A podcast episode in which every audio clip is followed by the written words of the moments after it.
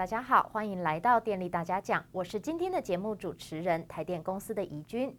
先来为大家介绍我们今天的来宾。今天呢，我们为大家邀请到的是台湾野村总研咨询顾问公司的陈志仁陈副总经理，副总好。好的，那么我们的副总呢，他是一个国家级的咨询顾问人才，不管说呢，在政策或者是资讯、资通讯产业、金融业，甚至是能源业这些急需要专业知识的领域呢，都有非常深入的观察和研究。那所服务的野村顾问也是业界非常知名的公司，非常感谢副总今天的莅临，再次欢迎。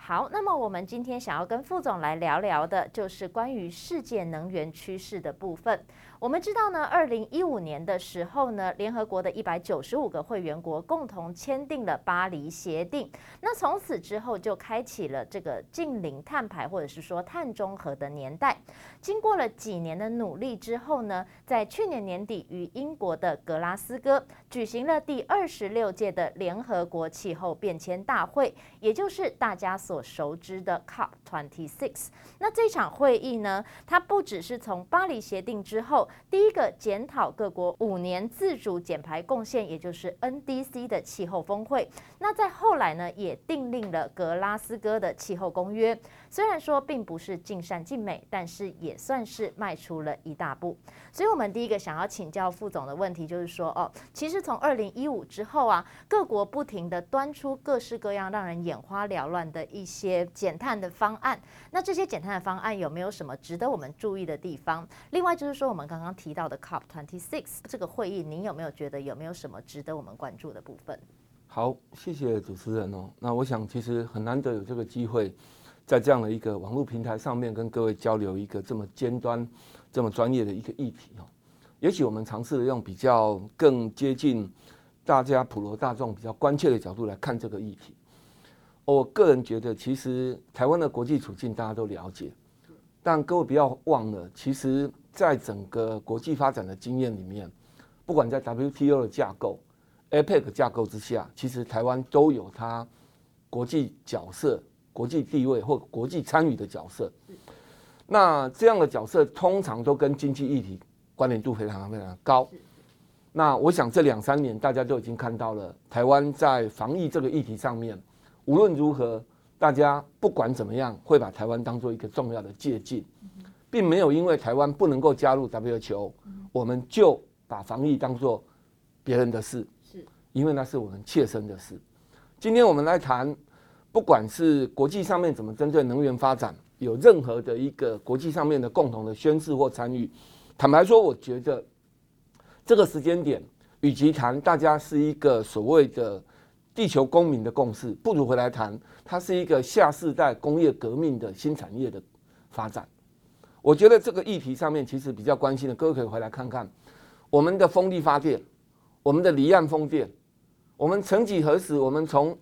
日本都还没有在做离岸风电的风机的时候，我们就已经大量引进了离岸风电的风机。这个如果我们从十年前的资料来看它的时候，大家会觉得说，亚洲地区很多地震嘛，有很多的台风嘛，所以它的离岸风电可能不适合嘛。但是呢，我们勇敢的走出去，离岸风电引进了非常多欧洲的离岸风电的经验跟技术。意思代表一件事情。当我们都发现，在亚洲的经济发展的角色里面，我们只愿意做第二的时候，我们当然可以参考邻近国家做了什么，我们再去做。但是台湾作为一个岛国，其实我们早就排除了这样的一种角色或态度。所以，我们从资通讯产业发展看得很清楚，台湾今天可以在美中贸易战这两三年过程当中，让大家看到经济的成长可以这么的高。原因就在于我们不具有市场，但是我们具有供应的能力。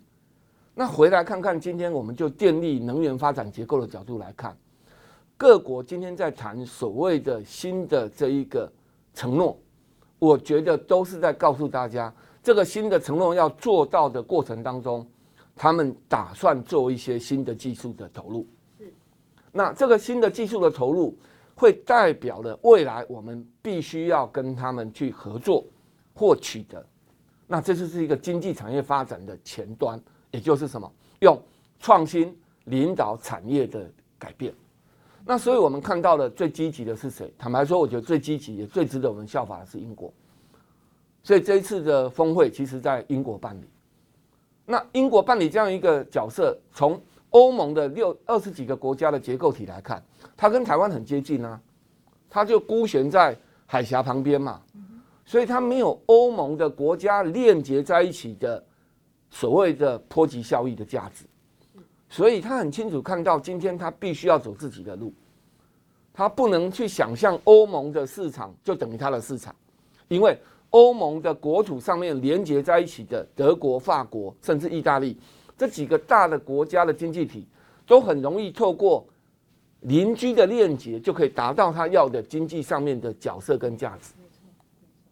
何况德国、法国、意大利都在工业发展上面也跑得算相当快，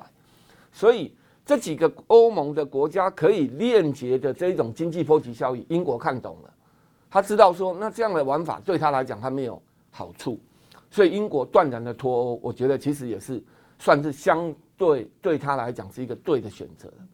那回来看台湾自己，今天在这个能源的未来的工业转型的大战当中，我们要的产业的竞争力是什么？那个产业的竞争力，如果我们回来看英国，或者最近这一次峰会美国的宣誓，甚至连韩国都加入这样一个宣誓，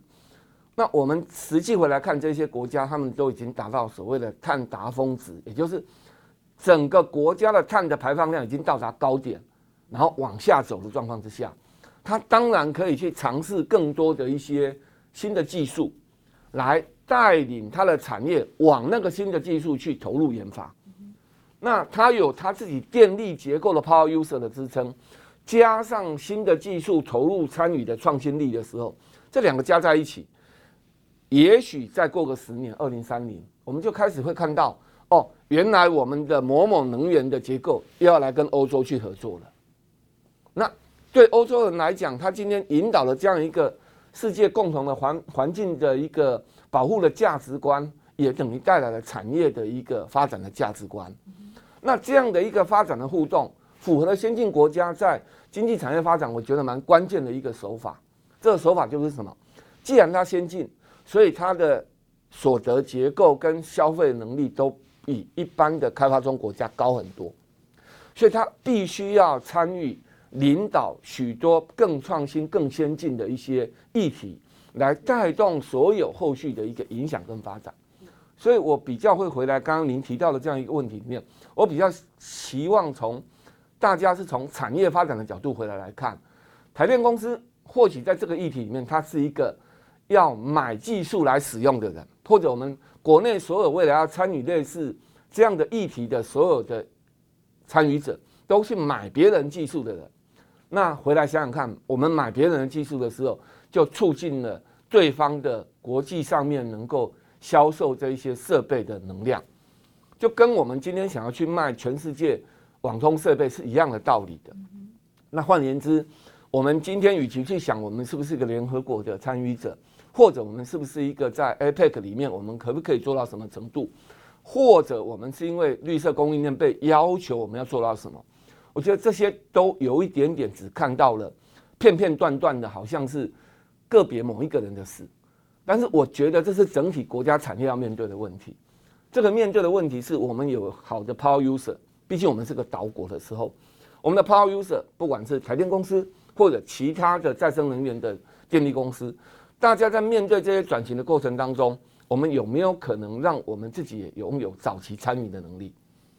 我们越早参与，我们未来去取得这个技术的门槛会不会降低？保证会。那降低这个门槛的好处是什么？促进岛国在事业发展的过程当中竞争力的提升。少数人可以做，就会变成竞争力下降。所以我想，这个是英国在最早期发展类似所谓的 PPP 架构的过程当中，也是看到了他们这样一个国家的国情结构之下。怎么样促进民间资金能够参与公共建设？目的也是希望能够更多人来参与去竞争。所以回来做一个简单的小结来看，应该是说，在我们这样的一个国际环境跟地位之下，经济产业的发展是全世界各国非常看得到台湾其实是有能量的。社会建设的发展，各位从这次的防疫也看到，台湾其实有它的能量在这个地方，人才跟素质跟国民的素质。那我们在能源改变的结构改变的过程当中，我相信我们未来有这样三十年的时间要去做这件事。那全民共同来参与这件事情带来的产业结构的改变，跟新的经济能源产业的一个发展的一个可能性，我觉得可能才是我们现在在看这个议题，应该可以来看的比较高的一个视野。那这样台电公司本身，它就变成是一个非常重要的技术 adapter。那你可以作为一个领先者，尝试着很多不同的技术来被你接受的过程，跟着他 join。也许你可以 join venture 某一些 R&D。那这样的一个 R&D 对于未来台电公司而言，这个合作单位它可能未来卖给更多国家的类似技术的时候，台电公司可以 share 到某一些 partnership，对不对？那这样的一个早期参与跟发展，其实都会比我们只是扮演一个使用者的角色。时间到了，必须买人家一个设备来，论斤称两采购它的一个策略思维，会来的更加的有一个前瞻性在那里。所以副总，您的意思是说，其实就是以台湾的角色而言，毕竟因为地理位置上，或者是说一个国际关系上面有一个比较特殊的状况，所以也许我们必须要尝试去走出自己的道路，而不是说去参考其他国家怎么做，我们跟着怎么做吧，是这个意思。但是呢，其实因为我们会比较想要了解的事情是说，因为毕竟以台湾一国之力呢，其实相对来说，当然还是会可能在比如说一些技术的关键技术上面会有所缺漏。那这个部分是不是我们还是得必须要去参考其他国家，并且去做一些学习的部分？所以如果是这样子的话，我们是不是还是必须要去了解一下，说，诶，其他国家他们现在可能在做什么？那我们也许台湾可以就此找到一个可以自己走出的一条路，从这个我们看别人的这个领域的方向里面去看到这个部分。其实，如果进入到细节里面去分析您刚刚讲这个问题的时候，我们很明显看得到几个趋势是在二零三零。会从几个国家的角度来看，已经看到很清楚，二零三零某些新的发电技术是要被接受的，比如说像啊，比如说氢能的概念，是这个是很清楚啊，甚至氨能的混烧，啊，那甚至像 CCUS 的这种碳捕捉的技术，那我相信这样的东西在国内大家也不会是一个第一次听到的。那我要讲的点是在于这里面有太多的环环相扣在这里面，第一个。英国，我觉得它在这个政策上措施上面，它环境跟我们不一样，是因为它已经存在了超过十家的民营电厂，所以这个民营电厂在投入再生能源的时候，它要求民营电厂每一家都要投入一定比例的再生能源，这代表一件事情：再生能源虽然干净好用，但是它不稳定，所以它要求再生能源跟电厂其实是合作的，所谓的合作是自己家里面在发生。这就解决了一个很大的问题，是只做再生能源，不管稳定供应的人，他必须要配套把它搞定，对不对？那你有十家，我们就讲十家就好，超过十家嘛。那这十几家的民营电厂在英国，它如果都要满足英国能源局的规定的话，就有好几种可能的练兵可以发生，对不对？那这个练兵只要成熟练兵，在十年，我们已经看到意大利承诺说，它的电厂在它的周围必须要 embedded 的。一个比率的储能设施，二零三零年哦，所以你看，英国有想法，意大利有想法，都已经到电业公司的执行面了。政策上规定了一些东西，我刚刚提到，像英国，他认为再生能源不应该只是一刀两半的事情，应该是有发电原来结构的人也要去做再生能源，因为再生能源的不稳定性可以用本来的发电结构的效益跟它的周边技术去想办法让这两个变成是一个更稳定的。Total solution。那如果我们没有看到这样子，我们如果还把它切得很干净的时候，我们就变成只能供应一个 component。那回来看我们的业者的技术力，我刚刚前面一直谈到台电公司作为一个 power user，在创新的经验跟过程，各位回来想，最典型跟各位最有关联的，跟材料相关有关的，因为接下来发展氢能跟材料有绝对的关联。那我们的工具机产业怎么来的？我们的工具机产业用到的所需要的材料，哪一个不是跟现在我们在电力公司讲氢能所碰到的困难是一模一样的？可是我们工具机产业可以搞到造园产业，卖给全世界工具机，那一些锻造技术那边所需要的一些材料，有一些也是中钢供应不了的，但是我们要想办法去突破、跟创新、跟解决。那我举这个例子是说，我们如果把它整体的这一些国家的一些想法弄在一起来看的时候，它不再只是一个能源要给人家用什么东西的问题，它还是会回到一个我想要让这一个能源最后很健康的能够被供应的时候，那我国家的整体政策怎么让它变得非常的完整？就整个产业发展的角度来看，而电力公司是个 power user，那我怎么让电力公司？走到那一个路的过程当中，他也会欣然接受，而且他还有有所收获。那这个我觉得是我们国家在思考这种能源政策的时候，不应该只强调结果，就说啊，我有多少结果是应该怎么样？当然，这个结果是 KPI，我们可以理解。可是这个结果的 KPI 应该回来再反思，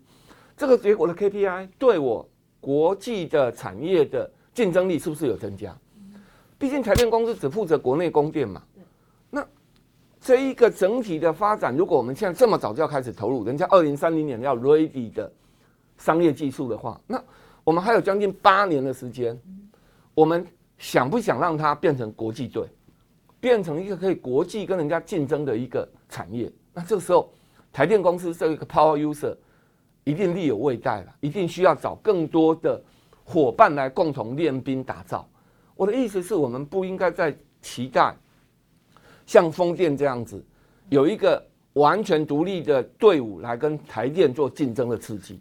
我们应该回来思考怎么善用台电公司现有的 Power User 的经验，能够走到二零三零类似这样的方式的哪些技术是我们国内可以做，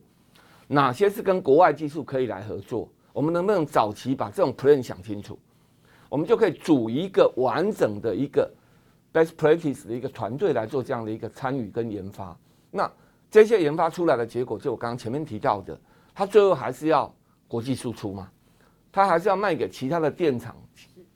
提供给全球在走向净零排放过程当中它所需要的 solution 嘛。那我们的思维是，我们只是一个必须要满足答案的人，还是我们又想要去满足答案，又想要让这个。解决这个答案的 solution 也被我们所拥有。那我觉得作为一个岛国的一个结构体，我觉得英国的思维让我们已经看得很清楚，它两者都要兼具。那我们今天作为一个国际公民的一一一员，不管我们有联合国的发言的机会，我们都会自诩自己要比人家不会输人家嘛，对不对？那所以我们既然也期望我们自己这么高，那我们也要做这么伟大的事情，那就不应该只是台电公司的事情，就应该是整个国家产业结构的问题要去面对的。所以，就副总您刚刚所讲的啊，其实如果说我们今天要往一个呃，我们可以同时具有技术，我们同时可以输出的方向前进的话，那以台电公司的立场，您觉得目前现在我们可能遇到比较大的困难是什么？那有没有需要政府或者是政策帮助的部分？这样子，我觉得有两个东西是台湾。本身一定是具有国际竞争力，而且已经存在，但是没有变成是一个 ecosystem 的生态系，没有把台电纳入成为一个生态系，变成一个打世界杯的团队，我觉得比较可惜的有两个。第一个，我觉得我们要谈的就是所谓的一般的户外充电桩，充电桩这一个东西会是未来的电信电信商的手机的概念，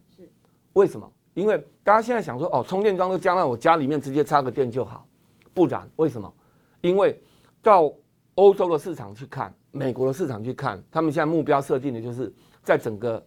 户外的充电桩，公共使用型的充电桩，大概定了四百万只的目标在那里。那这样的充电桩这么多元的普设的状况之下，各位回来想它的商业模式应该是什么？是每一个人拿了自己的那个。支付工具，然后想充多少就给他冰一下吗？我建充电桩的人，我又不是不用成本，所以我一定希望什么？就跟电信公司一样，我希望什么？你们跟我绑两年的约吧，然后呢，一个月付我多少钱？然后我给你充多少电？超过的我不给你吃到饱，我超过了再给你收一个，哎，合理吧？对不对？那请问，今天你在欧洲开车会不会开过别的国家去？好，那 operator 跟 operator 之间，请问要怎么办？你不会开一个车，然后呢开到另外一个国家的时候，哎，我的会员不能没办法使用这个充电，所以就有所谓的跨 operator 之间的合作 alliance 的问题。那这种 alliance 如果一开始政府的政策没有把它设定清楚，没有强迫互联，这种强制互联的概念，其实是在电信业者是非常普遍的。可是未来在这个所谓的户外充电桩的 business 里面，如果我们这些配套都没有想清楚，我们在整个国内的市场里面，我们不会只有一个 operator 做充电桩，对不对？大家可以理解嘛，很合理，对不对？搞不好 Seven 说我要做一个充电桩，搞不好。全家说我要做一个充充电桩，那每个便利店都弄个充电桩，我们可以有一万多个充电桩。然后呢，这个充电桩，请问是不是全家的会员是一种，Seven 的会员是一种？那请问这些会员到跑到一个地方去，可不可以互联？他也可以说不互联啊？为什么要跟你互联？我们各干各的。可是这对国家的政策跟普及义务来看，会不会就面临了一个跟？先进国家现在思考的就有落差了，因为商业模式不应该是独占的。好，举这这个例子，各位就会发现，哇，那那看起来不是台电要不要去做充电桩了，是整个政府在这种充电桩未来发展的概念上面，是不是已经想清楚我们应该有哪些配套在这里？那这个充电桩的概念就会让我们想到，那我们的交通部门、他们运输部门在思考未来电动车的发展的 roadmap 的时候。这个电力结构到底要谁来负责这个电力的支撑？为什么？因为这一些结构如果全部都丢给国家来负担，当然这是一个角色，但是国家不等于台电啊。所以今天台电公司是一个电力事业公司的时候，那国家所要产生的各种可能的，因为能源转型所要产生的电力负担，到底应该怎么样去科以各个？部门的责任，这是第二个。我觉得从充电桩，各位可以回来看到那个现象说，说哦，那这个事情看起来不是大家用喊的举手就好了。为什么？一个很大的不同。各位回来看日本、英国，我们这种岛屿型的国家，其实它的电力公司都有非常足够的，已经有好多家存在的基础在那里。我们不是，我们的基础结构里面其实。台电公司还是主要的原来的原始的电力的结构供应者，那所以我们要走到那一步路的时候，不能跳过去就结构会会做到。如果直接觉得会跳过去就做到，会有一个问题，就是好做的被人家拿去做了，不好做全部丢回给台电做。啊，我我可以跟各位说，这就是商业啦。所以如果我们要让这个商业的机制符合我们国家政策监理或治理所要的方向，那我们现在就应该要想清楚。我刚刚我说的，各个未来新的电力需求，在有关于能源转型上面的需求，各部门到底他的态度应该是什么？他应该建立什么样的态度，跟他自己应该承诺的项目？那说真的，每一个人有自己的想法跟态度的时候，也许都是一个多元发展的可能性。但是这样才有办法去解决。如果我们都把问题丢出来，然后就叫台电去解决的时候，台电已经没有办法去理解大家所有的总需求到底怎么样去面对二零五零，那是什么样的数字？因为没有办法知道大家的想法最后是什么。因为台毕竟台电还是只是一个发电的一个电力供应者，one of 而已。对。好，那第二个问题说，那这样的环境结构，如果大家有共识的时候，那作为一个电力公司，作为一个 power user，他怎么样在面对这么多的变局当中，能够选择或者做好一个商业模式是？作为一个台电公司在台湾，我们能够帮大家的忙，而且让大家也愿意跟台电合作的模式，这两者其实是有环境的政策环境上面应该有的思考，跟台电公司应该接这些政策思考之后的策略思考，这两者之间的互动就会发生，那就会产生一个激荡，就是最后台湾的能源转型走到二零五零的净零政策之下。未来的台电公司在整体发展上面，我们可以扮演的角色，跟我们期望别人扮演的角色，然后大家从中间会找到一个我们跟全世界做生意的好方法嘛？因为最后最后的目的就是我们要尽早的把二零五零各国的目标变成台湾有机会参与去帮他做一些产业的服务跟合作嘛？那这样子我们才会看到这个大的商机，而不是只有看到说哦。啊，那我们看到我们电力要结构要改变，我们就跟着改变结构就好了。然后我们当个 user，我们就买来就用就好了。那这样子好像不太符合我们台湾作为一个经济发展很重要的一个目标下的一个思维模式。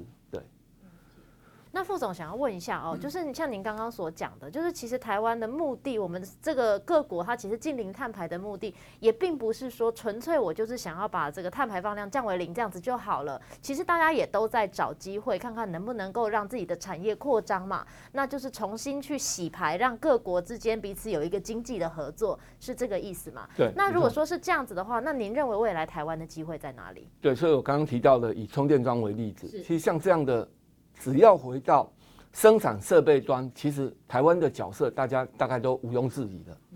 我们有非常好的全球供应能力，而且我们的品质跟我们的信用各方面，其实都已经有非常好的 reputation 了。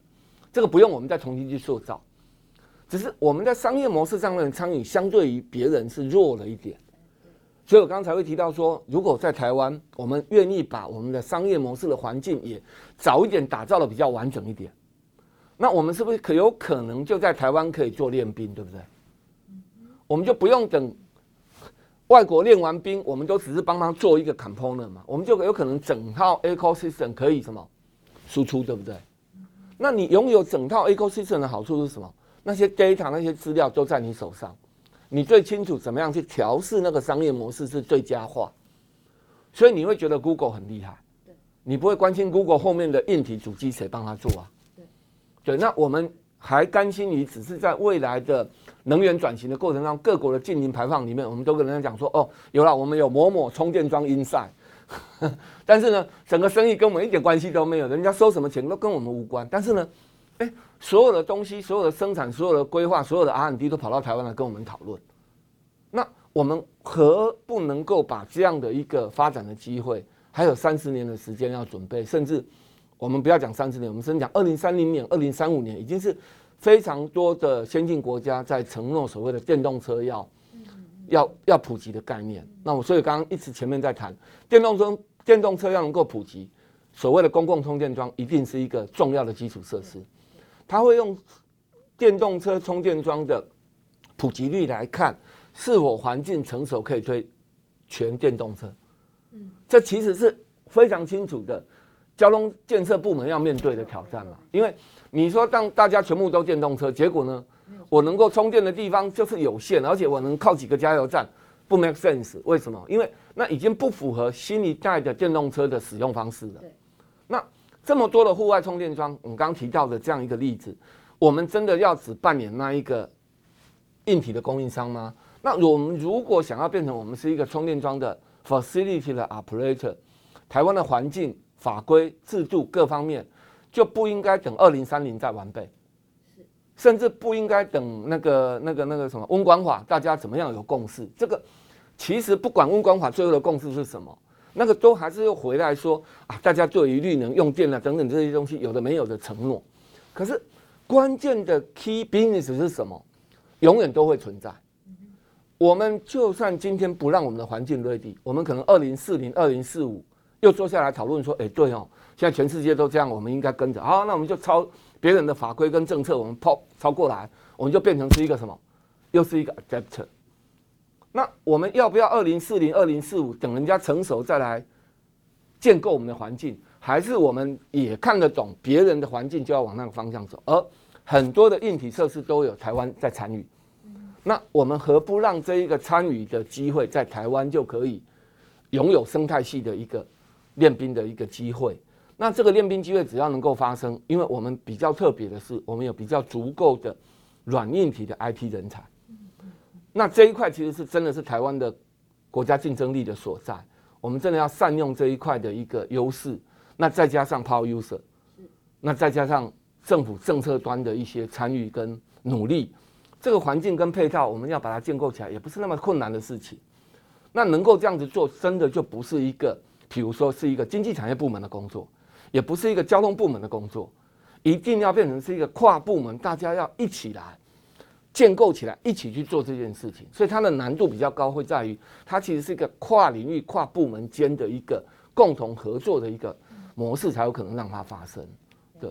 那副总，就是我们回到就是电力电力产业这个部分呢、啊，其实就像您刚刚讲的啦，就是说我们其实很多的岛国嘛，包括说日本、像英国，他们其实都已经是一个电力自由化的市场，有非常多家的电力公司。可是台湾的状况不一样，台湾目前的状况其实就是台电是唯一的一家综合电业。那也就是说，要达到您刚刚说的那一个，比如说我们今天要能够整合所有人的电力需求，然后呢再把它去统整成一个我们的商业模式吧，把它扩展出去这件事情，其实对台电来说。说是目前的台电可能相对来说比较陌生的一个区块，那这个部分的话，您能不能够给台电一些建议？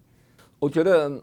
对台电公司来讲会是比较辛苦的过程，心理上面对台电人来讲，我觉得一定要先建设自己的心理。为什么？其实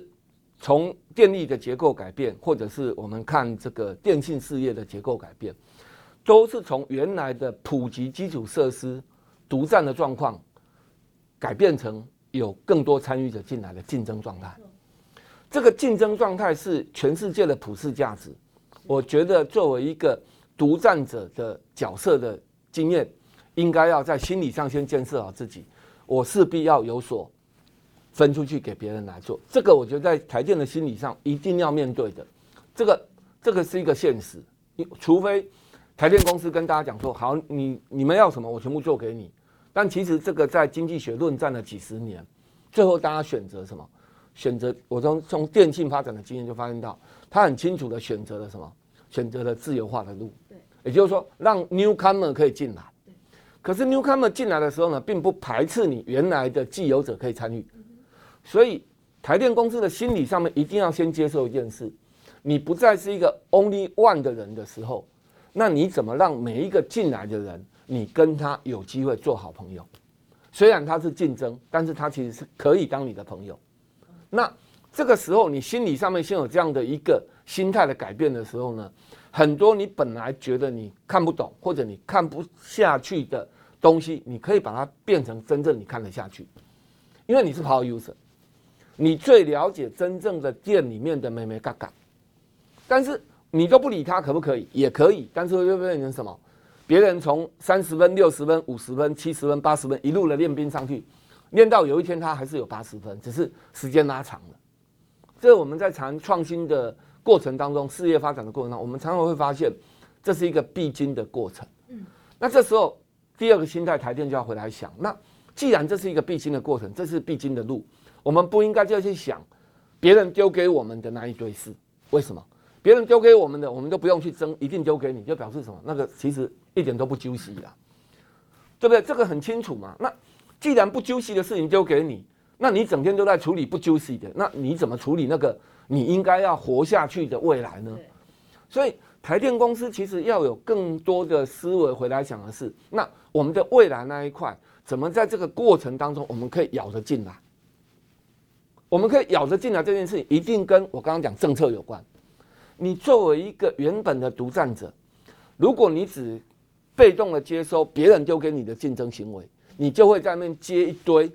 别人会觉得可以用，然后他觉得需要你配合的事，你会接很多这种事。但是你如果也去做很多你觉得未来你要发展的路，然后那样的路要十年、十五年，而且对你来讲没有你，大家也做不太下去。而政府在政策上面确实都不完备。那因为过去台电公司可能在政府政策上面，在互动上面这一块，我的观察比较是偏向于主管机关给你什么，你可能去做一些接收的角色。那我觉得在未来新事业的发展的过程当中，不能期待的是主管机关配合你已经把环境 ready 给你，你可能必须回来思考的是，像我刚刚讲，它是一个跨领域的，你要不要先走出去跟交通部沟通？你期待你的主管机关跟交通部沟通，还是你必须要去跟交通部沟通？举这样一个例子，那沟通的好处是什么？这个新事业掌握在你手上，因为你的主管机关不见得需要去管这个新事业，可是你需要这个新事业。我觉得这是台电在思维上面第二个，一个是心理上面要建设好自己，要被竞争；第二个是，那既然要被竞争，我想要的新竞争是什么？我应该要把它 ACQUA 进来。而这个 acquire 进来的动作里面，你要有更多的力量去跟这个配套环境里面的所有的相关的单位去沟通，甚至去希望他们建议他们能够 ready，那这个事业才会是你的。是。那事实上，我们回来来看，不管是金融或电信，在台湾不管你怎么样做，其实参与者还是有限，都是有有就是有一个量而已，不可能是哇每个人家里自己真正发电来给自己用这样的模式嘛。好，那所以台电公司在这个心理的转变过程，第三个其实要面对的问题是，其实没有那么的极端，不是一个两难的抉择。最后，最后整个电力的完整的服务跟供应，台电公司还是一个作为一个台湾这样一个岛屿国家必须要面对的承担。所以，刚刚我前面讲的那两件事情，在心态上面我们都必须面对的时候，第三个还是你是最后的信赖的那一个对象。所以，这三件事情在台电，我认为不会改变。这三件事情不会改变。可是，如果前面那两个心态没有做好的准备跟转型，我比较担心的是，在二三十年之后，台电公司还是只能存在于就是一个政策面的很多的一些承担，然后必须要自己筹很多的资金，然后有很多的负债，然后很多事情我们要怎么去真正让我们有一个健康的电业发展的环境，这件事情会有一点点还是非常的远了一点点，这样有点可惜。毕竟我们有将近二三十年的时间来面对那个未来。好的，那么我们今天非常谢谢副总哦，他今天帮我们讲了非常精彩的一些国内的能源的一些趋势，以及电力的一些未来的趋势。那其中也有很多值得我们未来继续思考的部分。再次谢谢副总，谢谢谢谢大家。好的，那么希望今天的节目对大家有所帮助。电力大家讲，我们下次见，拜拜，拜拜。Música